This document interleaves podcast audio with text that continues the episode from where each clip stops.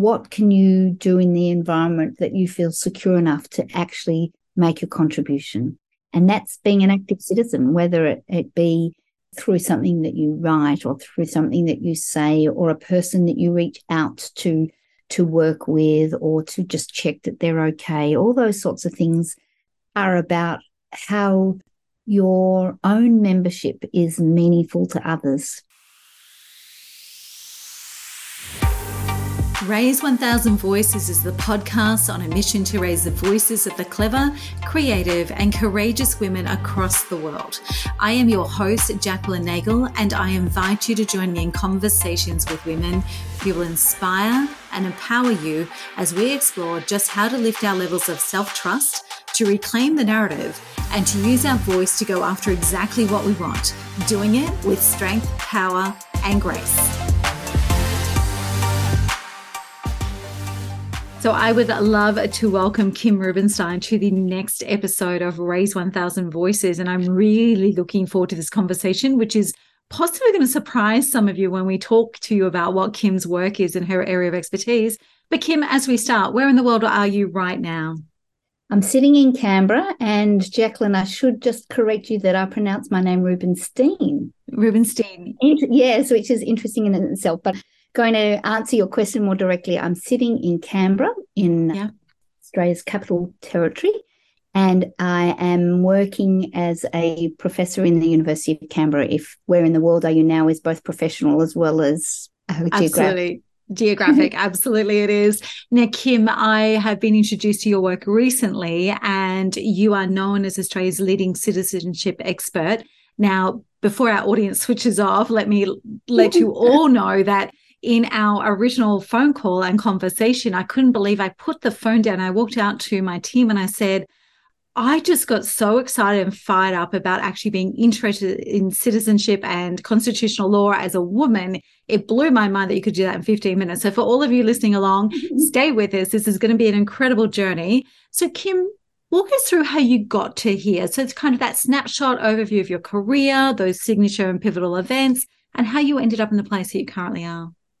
Thanks so much. Uh, well, what a treat to be able to do that. Although to reduce it to a few minutes is going to be tricky. But I grew up in Melbourne, Australia, as a sixth generation Australian Jewish person. Wow. So, in terms of my own sense of self, I'm a descendant of one of the first Jewish convicts, which is always an interesting piece of information and I think sort of relevant to my sense of identity. Yeah. And when I grew up in Melbourne, I spent time in a Jewish day school as well as spending the bulk of my schooling at Presbyterian Ladies College. So I think also that was relevant in terms of my sense of identity and connection, both within the Jewish community in Australia, but in the mainstream community of feeling like I've always felt comfortable yeah. and committed to both, but always being other in both. And in that sense, I think on reflection, that notion of membership and community, which is so key to citizenship issues, is something that is part of my life experience and has influenced what I've done. Absolutely. But my time at PLC also made me very aware that I loved debating and in trying to think through what I would do professionally or what where I would what I would do at university.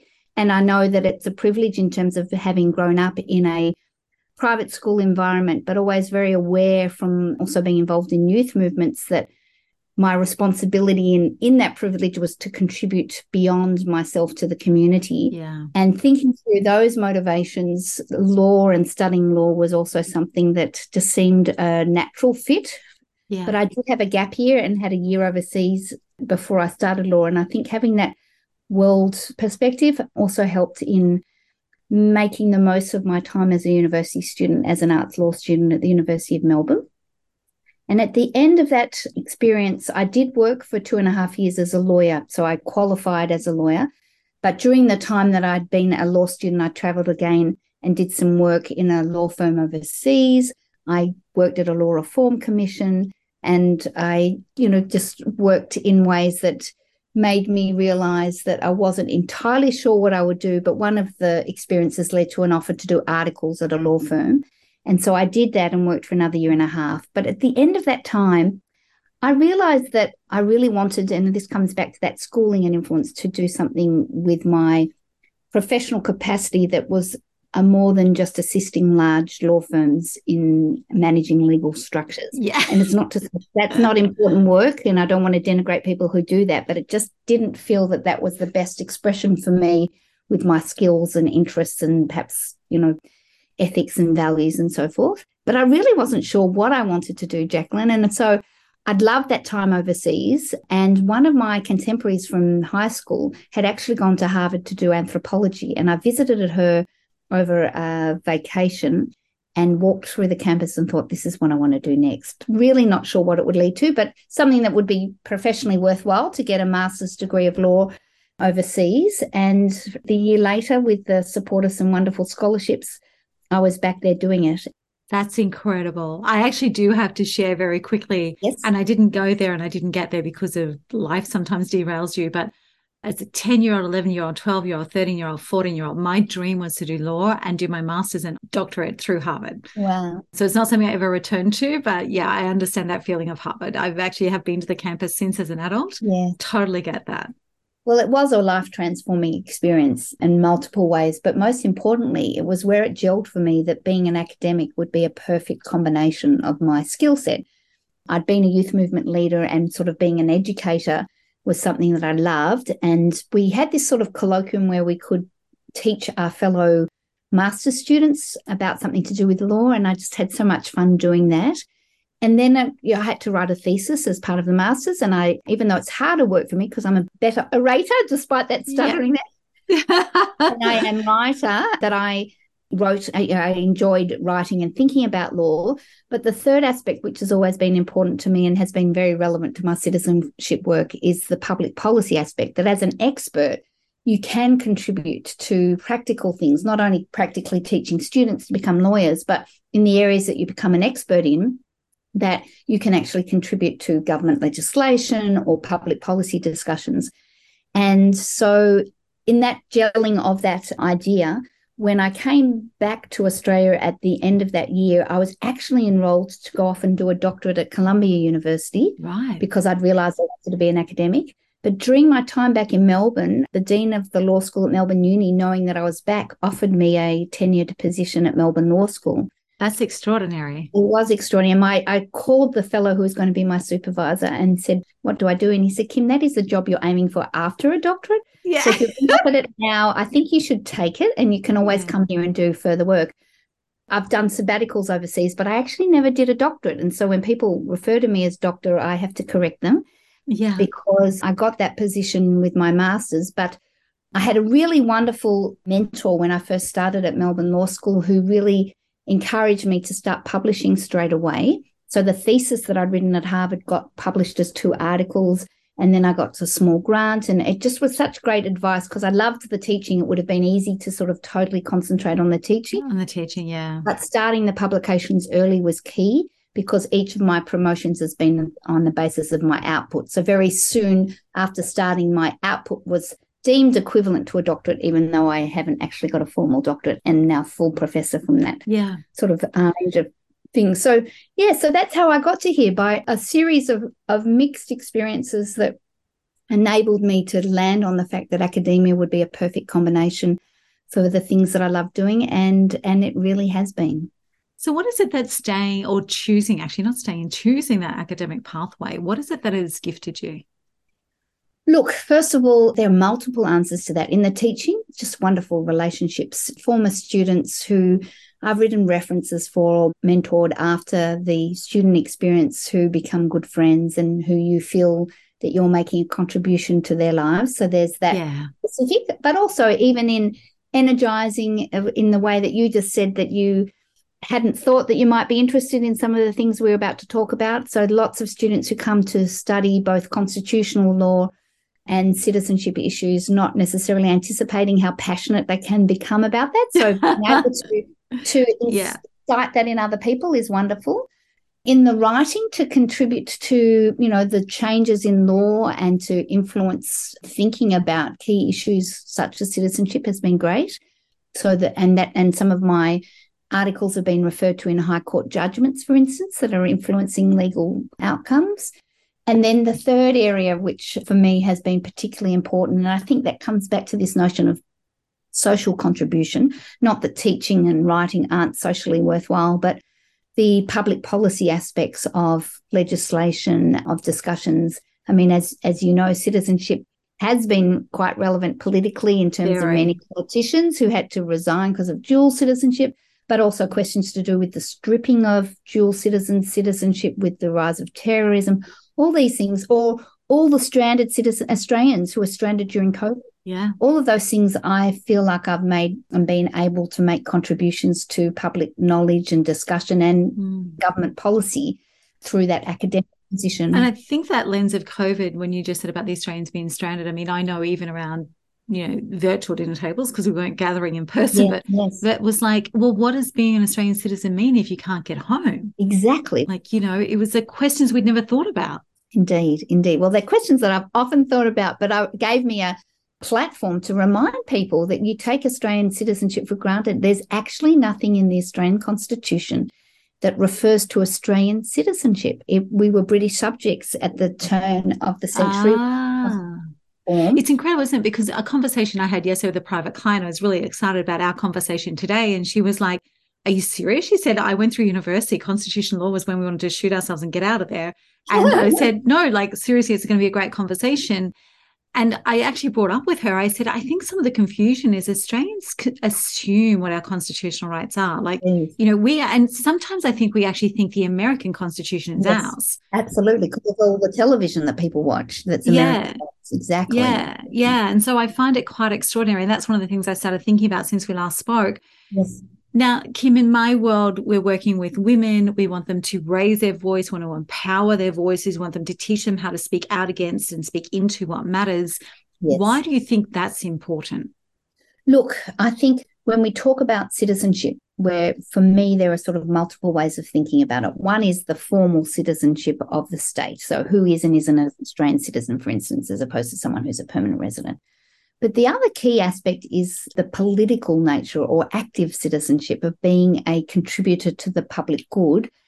And in that sense, of course, women's life experience has to be relevant to any, you know, public governance or aspects that yeah. impact all of our lives. And so I think it's fundamentally important. That's not to say that all women have the same experience, but there is an undeniable reality that living your life according to a particular gender, and that might be fluid or otherwise, actually has an impact on the ways in which you, you know, integrate or you relate to others or relate to the world. And the more we make that transparent and open, the better the governance systems to cater for all of our needs will be. So I think it's vital that women are active citizens in a broad range of ways, not only in terms of public governance, but other aspects of our lives that should influence policy that impacts on all of us. So, when you say other aspects of our life that should influence policy, what are you really speaking about there? Like, if we had to sort of yes. give like a little roadmap of what are the sort of things that are able to implement policy, because I quite often, or not quite often, but sporadically get quite vocal about, I call it social vision won't change the world. So you can be active on social media all you want, but learn the systems, learn the process, learn the policies, learn how to advocate and how to lobby. Yes. If you're serious about change. So when you talk about those social impacts that contribute to shaping public policy, what are the areas that we should be thinking about? Okay, so I mean, we could speak for hours about this. Yeah, I'm getting the feeling this could be like a 20 part series. Yeah, yeah, a new podcast series. There is an undeniable reality that the structure of our parliament, for instance, influences the way laws are made. A very, very clear example I'm sitting here in Canberra and I love Canberra a lot, but at the turn of the century, Canberra didn't exist. Yeah. There was one in Sydney. And when they were drafting the constitution, they said that they wanted to have a seat of government outside of Melbourne or Sydney. But there was so much rivalry between them that our constitution actually says that our capital city has to be at least 100 miles away from Sydney. Is that what it was? Yes. Because I knew that it was like it had to be a certain distance. I didn't realize the genesis. Yes, that's it was part of this rivalry. And as Elizabeth Evatt, one of our first women judges, said, if women had been participating in the framing of the Constitution, they would have already identified that to have your place of work at least 100 miles away from where you lived would have been disruptive for any family yeah. if you're responsible for caring in any shape or form. So that is just a really sort of helpful, I think, conceptual point that if you think about your lived experience, it influences the way you order things in the world. And the bottom line is that we've largely had our systems ordered by men. Yes. And that the gendered norms of society that have evolved have seen women largely responsible for caring responsibilities. So if we were to weave women's caring responsibilities more into the frame, not only would it free up for women a better way of integrating those in lives, but hopefully for men as well. Because the yeah. other aspect of this is that it, there is nothing innately biologically required for women to be the main caregivers. Absolutely. And that we're seeing in government policy more, but also in what I hope is the next generation, a recognition that men get a lot out of caring roles. Yeah. And so that the more we create environments and structures that enable both men and women to be carers in their lives as well as involved in public roles, the healthier our society will be. So that is about constitutional structures. And so one of the things I'm working on is actually a project around shared representation. So Jacqueline, you and I, if we lived in the same location, the idea that the two of us run as the member for, say, Canberra, yeah. and we job share in Parliament. That would open up for so many people the concept that they might actually be able to do it. You know, in terms of the travel, that there was uh, turns as who travels to Canberra if you're not like me living here, yeah. or you know, all those sorts of things that make it very difficult for people, say, with some impact on their health, some yep aspect to their lived experience that makes it difficult for them to work full time. So, not just even caring, but in terms of ableness and the way that structures things. All of those different aspects, if we were to be more thoughtful about more diversity in our parliaments, then the structures would need to change to enable that. And they're constitutional issues. They come down and they become what I would call active citizenship issues. They're about that political dimension of citizenship. And then just back to your question about how women's life experiences. One other aspect of citizenship is your participation as a member, sort of socio-economic participation. And again, the gendered nature of our world has often had women in the private sphere and men in the public sphere. And how do we alter yeah. those things so that they're relevant, but also things like housing and education? That if you don't have access to good housing and education, how do you become an active citizen or what impact does that have on your citizenship? Yeah. They become aspects of it. And then, yeah, other aspects of that lived experience. I guess the overall message is that women's lived experience may be diverse, but your gender is still relevant in some shape or form to the way you interact with others in the world. Yeah. And that should be voiced by women in the way we live our lives.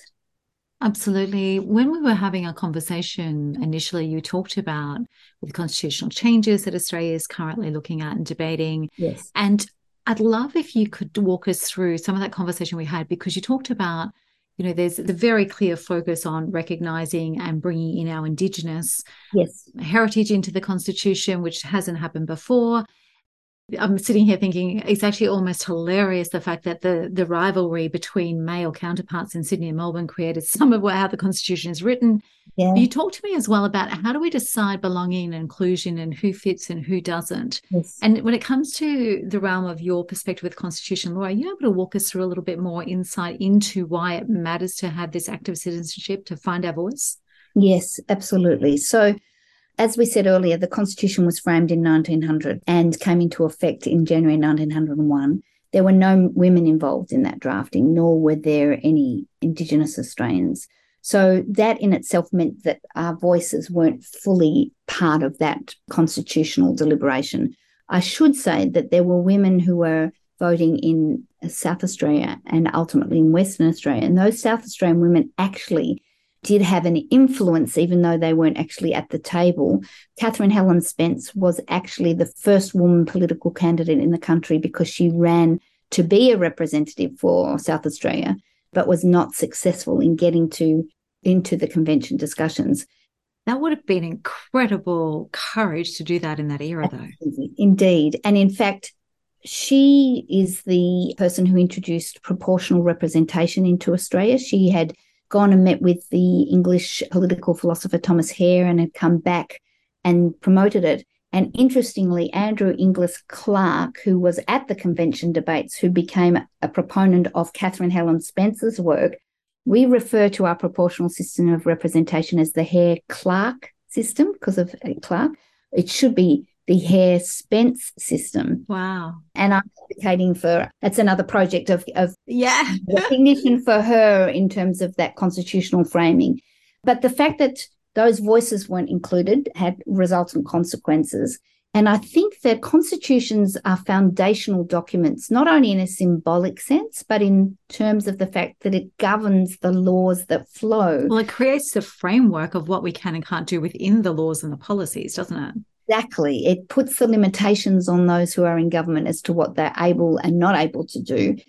And so, in that sense, we need to make sure that they are appropriate for the day and age and the community. So, a constitution is there for the community that it is governing or for the, the membership of those who are impacted by the constitution. And in the same way that Indigenous Australians are not properly represented or acknowledged so too you could say that the current multicultural makeup of Australia yeah. is not. So I think the voice is really important as the first step because it's a fundamental recalibration of our foundational document that needs to be done.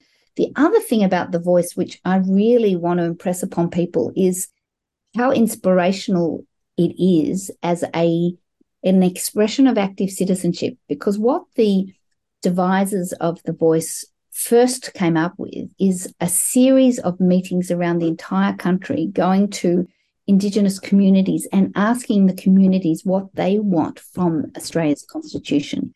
So that is active citizenship in its highest sense, asking the citizenry, what do you want from that document that's going to govern everyone? So, in many ways, that's inspirational to non Indigenous Australians about their engagement with the Constitution. And in fact, the voice becomes an avenue for more Australians, hopefully, to become aware of what the Constitution does and doesn't have in it, and how this is an important starting point for recalibrating the Constitution for this century rather than 1901 when it's framed. Yeah. But another example is Section 44 of the Constitution, which we referred to before, because over 50% of Australians now have a parent or themselves were born outside of the country, which means yeah. that they have access to another citizenship. And practically, Section 44.1, which deprives people from just putting their hand up to run for Parliament. It's not even about getting in, just actually nominating yourself to run. You can only be a sole Australian citizen. And I don't think the initial objectives about sole allegiance to Australia really are relevant to a multicultural and globalized world in which we live. There are not when we are so extraordinarily multicultural. Yes. You know, it's um where do you think the gaps from a and I'm gonna go women and female, but obviously there's intersections. There's yes. indigenous women, there's women of, you know, of how they of ethnic background, there are women of different religious persuasions, there are women who intersect with the fluidity of their gender. Exactly. So, all of those things, where do you think the really big gaps are that we really need to shift from a constitutional perspective when it comes to women and the intersectional women that we that we are all part of? Yeah. So I think it is. It's about the nature of representation. They're not properly represented at the moment. And the party systems themselves and the party structures probably need a lot more work on that level as well. There's certainly been some improvements, but we do not see those major political parties representing to the extent that the community exists the yeah. range. I mean, we certainly have seen an improvement in this government in terms of a significant number of Indigenous people in Parliament and more individuals from migrant backgrounds. But that needs to be across the board. And yeah. so all, all, I guess, political institutional frameworks need to be thinking through ways of enabling those individuals to actually think of themselves. And this is your question about raising the consciousness of, of women from a range of different backgrounds as to the value add of them actually contributing to the greater public good, because there are others who also have differences and will appreciate the fact that the more diversity there, there is, the more openness there is to mm. taking their life experience into account. And then, specifically, in terms of specific laws that flow from that, whether it be in terms of parental care, you know, those specific areas, or whether it be something to do with jury service, or whether it yeah. be something to do with defamation laws. You know, defamation laws have been created generally by white males to protect their reputations. Now, it's not that women don't have reputations, but the way we think about these things might actually be influenced by gender. And also, from a sexual harassment point of view, some of the defamation laws become hurdles for women being able women, yeah. to warn other women about individuals who may be threatening to their safety. So there are so many different intersecting ideas about how law, if it's created by a particular lived experience, can often exclude the lived experience of others. And our parliament is where laws all start. So, yeah, and they are only able to get through on the basis of the constitutional framework. Yeah. Correct. Yes. Yeah. So, our constitutional framework confines what the federal government can make laws about is dictated by Section 51 of the Constitution. And what the states, you know, we live in a federal system. So the fact that we live in a federal system constitutionally has a great impact well, I referred to jury service a second ago. The jury acts are, are state based. So in the 1920s and 30s, thanks to work by Kate Lang and Diana Kirkby that I've just become aware of, the women in each of the different states and territories were lobbying for women to be able to do jury service, but they had to do it in seven different, you know, in each of the different territories rather than a national scheme. And so our federal system and the constitutional structure required that, even though it was a common, you know, feminist motivation to have women being able to be on juries. Each state had to make their own laws and had to, you know, deal with the wow. of their own scenarios to get that through. I think what's extraordinary so far, you've given us three names of women that most of us won't know about who have been instrumental in changing the game yes. at this level. And I think that's something that we need to know more about. Absolutely. And in fact, that's the other work that I've been doing about giving women's voices more attention. So I have um, been involved with a project that added 50 more whole of life oral histories at the National Library of Australia. And I encourage people to go and Google the National Library's oral history collection and put my name in to see some of those. Many of them are closed for research purposes for a particular time, but I think about 12 or 13 of them the individual said they were happy for those to be fully accessible straight away. And people can literally sit in the comfort of their home and listen to the interview that I did with those individuals who gave access to their interview. Wow. And that is about hearing more about these women who were, are trailblazers who have made significant contributions to our legal system. And there's a website that goes with, with that as well in terms of Australian women lawyers as active citizens. And in addition to those oral histories, another 50 women who we didn't have the funds to do more oral histories for, but who had been nominated by other Australian women lawyers. They wrote these sort of memoirs about their experience. So Jan wow. Wade, woman attorney general, has written this very powerful reflection of her experience. And then other women who have since died, but who were trailblazers, we've got information about them. So there are about 350 or so names there, and they're probably just the tip of the iceberg in terms of our knowledge of Australia's contributions, Australian women's contributions to nation building. I love this because it's actually it is something that and to know that this resource is available because I feel as though particularly as women, particularly we're trying to navigate this incredibly complex world that we now inhabit. Yes. I feel as though sometimes we feel as though, well, how do we? like you know and we really need to do we really need to understand that these women have gone before us that they have been activists that they do raise their voices yes. and to have that resource kim thank you yeah, you know um, and i highly encourage all of our audience i know i'm going to be going and hunting that down. When it comes to that legacy impact what is it that you would want women now to take away from the women from the work that these women have done? What current generation of women what do you want to take them with them yes. out of the inspiration of these women that you're speaking about?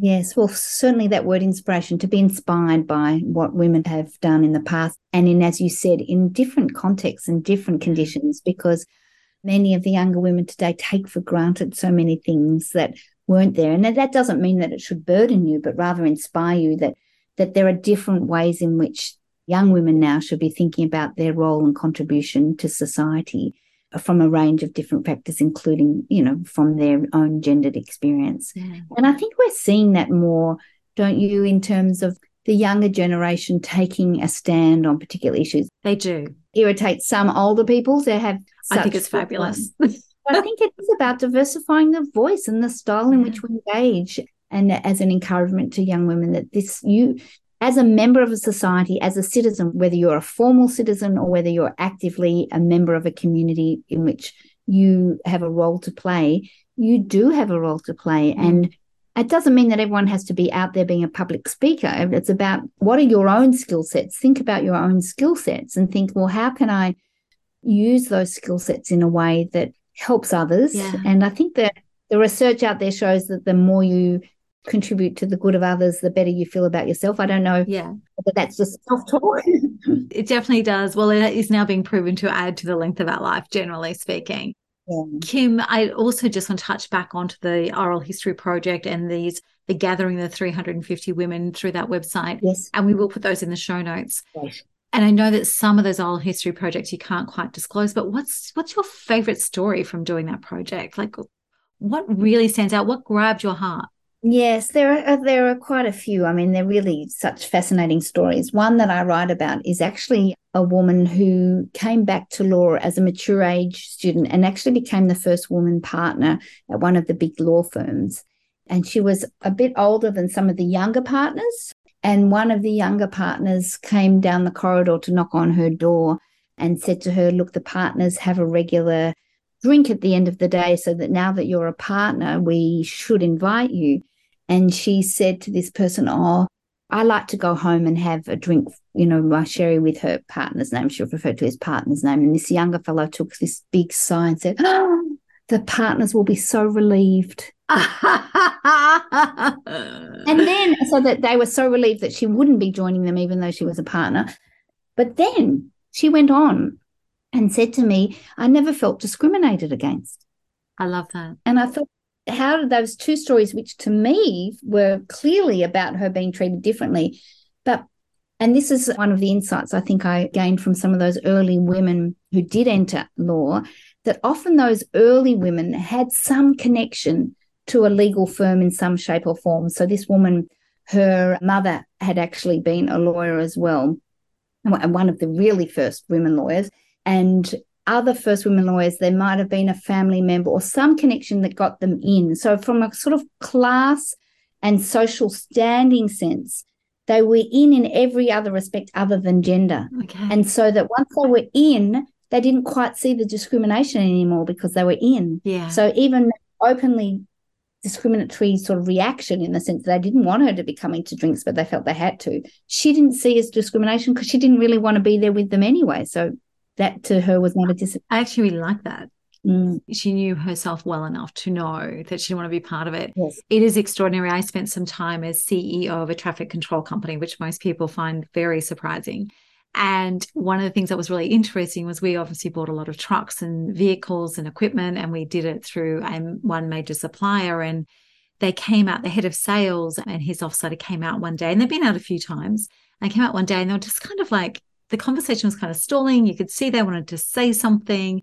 And eventually the general sales manager said, We're actually here for a totally different reason. I said, What's that? And he said, Well, he said, We always entertain our clients. I said, Yeah. And he said, And when it comes to the traffic industry and civil construction industry, he said, We don't have any other female CEOs. And he said, And we're thinking the football and the strip clubs isn't going to suit you.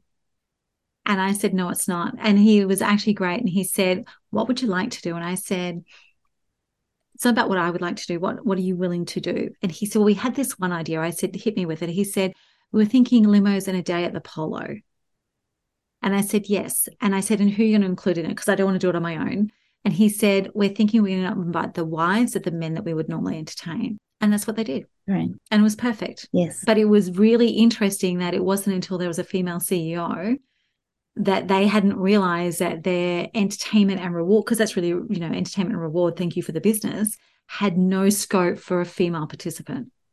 And how misogynist yeah. that activity is in terms of strip joints or otherwise, you know, yeah. so that other layer to it as well it's also now eight years ago so hopefully they would have moved on since then but you know it is it was a reality you know and yeah. i do love the fact that they understood that it was an issue and they came to talk to me about it and they gave me options and it shows the influence of your participation towards change yeah. in those industries yeah yeah absolutely absolutely we're talking quite a bit about active citizenship, constitution, about raising our voices no matter where we come from.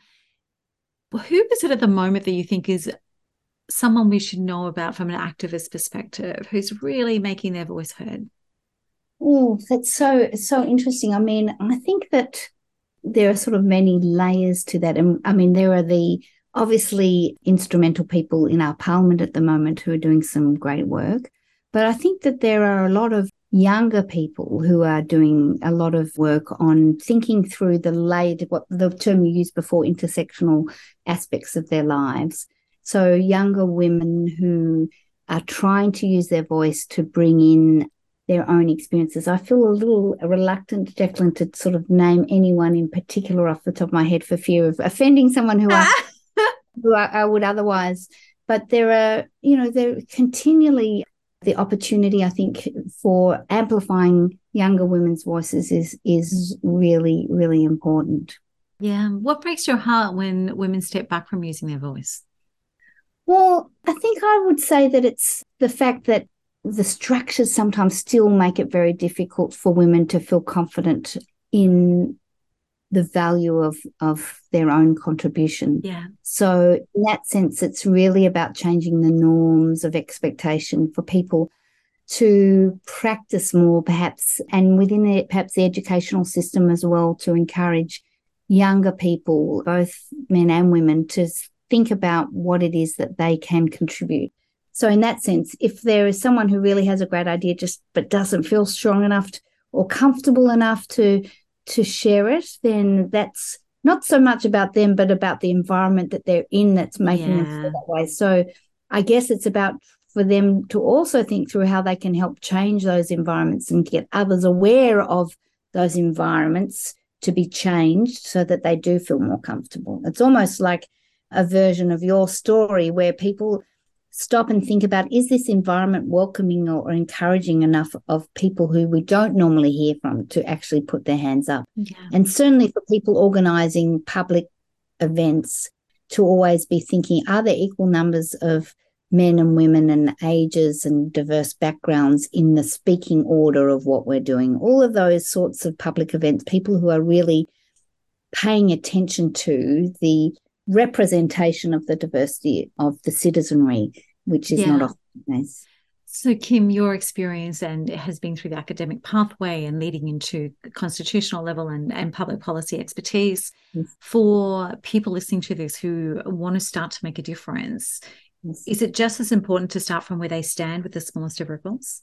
Yes, I really do think so. I think it's about understanding yourself. Like at the beginning, when I was reflecting on that starting point for me, being Jewish in a non-Jewish world and that sense of otherness and and inclusion at the same time, that capacity to feel both a member but also different, that that is a healthy thing to you don't yeah. all have to be the same and it's about the respect that, that you provide to others and others provide for you to listen to what it is that you think that you've got to contribute. Mm. So in that sense, I'd say for each person, it's not about all being the same. It's about what can you do in the environment that you feel secure enough to actually make a contribution? And that's being an active citizen, whether it, it be through something that you write or through something that you say or a person that you reach out to to work with or to just check that they're okay. All those sorts of things are about how your own membership is meaningful to others. I love that. I love that so much. Kim, we definitely could talk for a long time about all the things that we could embrace and empower each other with when it comes to this realm. But I just want to move into now because we're running out of time. And as I said, because the conversation could keep going, I just want to actually, there's some questions we run through with all our guests. And the first one is Are you a book or a podcast person or both? I'm a book person. You're a book person. I am. You can, for those um, listening on, you can't see behind me, but there's a lot of books, and that's just part of my library. Yeah. Behind me, I'm obsessed with books what book stands out for you that is like you always go back to or it changed your life? What what is one of those pivotal moment books for you? So for me, it was actually as a teenager. I was introduced to the book called Man's Search for Meaning by Viktor Frankl. Yeah. And Viktor Frankl was a survivor of Auschwitz. And I mentioned that I'm a sixth generation Australian Jewish person. So I don't, my, neither of my parents or grandparents were in Europe during the Holocaust. So I don't have any direct family who perished in the Holocaust, but I knew as a Jewish person that if it, I had been living there, that that would have, of course, been relevant to me. And so I'd, you know, from a, I guess the age of 13, 14, I probably read a lot, you know, the Diary of Anne Frank and lots of other yeah. books. But this book was so profound because he survived and he took copious notes during that period. And the first half is of his experience of survival. But the second half of the book is how he used it as a psychotherapist to assist people who suffer. Mm. And the central message, which is to, you know, stays with me to this day, is that anyone who can work out a purpose or a reason for their suffering can survive it. Yeah. And he this great story of an, an elderly person who a man who survives his wife and is heartbroken and mm. doesn't know how he can keep living. And Frankl says to him, Well, how would your wife have been? And he said, Oh, she wouldn't have been able to manage. She would have been, you know, just broken. And he said, Look what you saved her from. Yeah. And so that meaning immediately gave some purpose for his his suffering. And that, that just, I mean, really just gave me a sense that there, as a human being, there are ways to navigate those awful, the awfulness of humanity that we can sometimes see. And not yeah. that we want it, but if suffering occurs, that there may be a framework to deal with that. So that was really quite profound influence in yes in a lot of my sense of place in the world and again a motivation to try and help others it's interesting i used to speak to some of his concepts with logos therapy yes. which is the framework he used in his psychotherapy. Mm. In up until COVID, I spoke on resilience before resilience became a buzzword during COVID. And I used to reference that a lot. And it's interesting because when we first hit COVID, my entire client base were speakers and aspirational speakers. So that was a devastating literally weekend. We were actually all at the National Speaking Conference the weekend we went into lockdown across the country. Mm. So, you know, people lost their livelihoods and their futures overnight. And we're not the only industry and understand that. But what I did with my private clients was I got back to where I was living, which was actually at that stage was actually Canberra. Yes. And I immediately reached out to all of my clients and I said, your world is smashed. Don't worry about your own world. And I employed the stuff from Logos. I said, reach out to 20 people every day. Reach out and see how they are. Let them download, vent, see how you can help them. No expectation of money, no expectation of whatever just reach out and be of service to others. And that came directly out of logos therapy, yeah. which is serve someone other than yourself until you can actually understand how to serve yourself first. And so that whole framework for me personally mm. changed how I looked at the world. Mm. And it also has enabled me to work with others to get them focused on something to pull them through. Fantastic. Yeah. So I love that that's what you brought up. Yeah. What are you most looking forward to um, I think in many ways it's the post COVID, although of course COVID is still part of our lives, but that sort of re engagement with the sort of active citizenship out there other than on Zoom. Yes. so some of that. So there's been some of that, but certainly in terms of the work that I do on citizenship, there's so many avenues for putting that into practical expression. So the voice, of course, is one of those that I'm keen to be out and about supporting people's knowledge of our constitution. And this podcast, thank you, Jacqueline, is a good way yeah. for people to become more interested about our constitution as a fundamental part of our society and the voice to be a way into better understanding that. Yeah. So, yeah, so I am. I'm really looking forward to that. I have two sort of adult kids, and so family life, and with my partner, he and I, you know, really value our lives with adult kids. So that's yeah. a very place to be in. Kids are your friends and you enjoy spending time with them. And they're prepared to spend some time with you too. So, all those sorts of things, I feel like in my late 50s, I'm at a precious point of sort of benefiting from the the years of work and experience and and child rearing and being into a stage of life where that can reach out, you know, in terms of serving others as well, but from a very secure and loved position, which is a, a real privilege. Amazing. And you've brought us right into the fact that you are a sixth generation Australian Jewish person and that you did go through school in, in Melbourne, both in the Jewish sector and uh, through PLC. Yes. If you think about the young girl you were, yes. what is it that you still carry within you today? Well, I think in that final year of school, I was asked to do the sort of valedictory speech. Yeah. And I ended it off with from an experience that I had at high school, which had a sort of political dimension to it, in that our year 10 teacher in 1980 got us all to participate in a pretend election, and each class was an electorate. and we all there were three parties and i became the leader of one of the parties and we had to give campaign speeches. And i got so excited by the experience that our party won the election but i lost my own seat.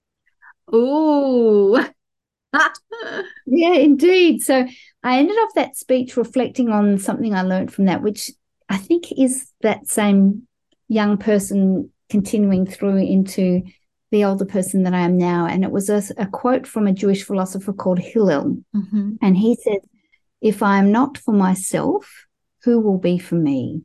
But if I'm only for myself, what am I? And if not now, when? Yeah. And I just feel that it captures so much about how important it is to know and look after yourself and love yourself and be centered in your own person. But if that's all you're about, then of course that's not sufficient. And from that base, similar to what you just said about your story during COVID, putting that in service of others. And if not now, you know, we really have finite lives. And so, yes, we do. Um, we need to make the most, not to feel that everything has to be crammed and not to be too impatient, but to be very aware that if we have the capacity, we should use it when we can. Amazing. And then, as we wrap out, for those of you who've loved what you have shared with us today, how do they best reach out to you and connect with you? Well, um, the web world that we live in today, I've got a website which is, you know, www.kimrubenstein.com.au. So I think that's easy. But I'm also at the University of Canberra, so I can easily be emailed through the University of Canberra website. Amazing. So that's probably the most straightforward. And I'll certainly give you the links to those other websites that we referred to so that people can go online and hopefully Fantastic. speak to them if that works for you. Yeah, absolutely. And we will make sure that they're in the show notes because I know that a lot of the, I guess, the light that you've thrown onto these women whose names we should know will really draw a lot of us into wanting to know a little bit more. Right. Kim, thank you so much for your time today. It's been an absolute pleasure, and I cannot wait to see more of what happens as we all become a little bit more active in our citizenship. Wonderful. Thanks so much for the opportunity and for all the great work that you're doing, Jacqueline. Thank you so much, Kim. Thank you for joining me for this episode of Raise 1000 Voices. I hope you've enjoyed the conversation as much as I have. And if you have, then I would love you to subscribe to and rate the show on your favorite platform. Our show notes, resources, and links to all our socials can be found at anygiventuesday.com.au forward slash podcast. And if you'd like to join a growing community of clever, creative, and courageous women who know that they want to be seen, heard, and remembered, then join us in our Facebook group, Raise 1000 Voices. Until we speak again, take care and remember, you were born to raise your voice.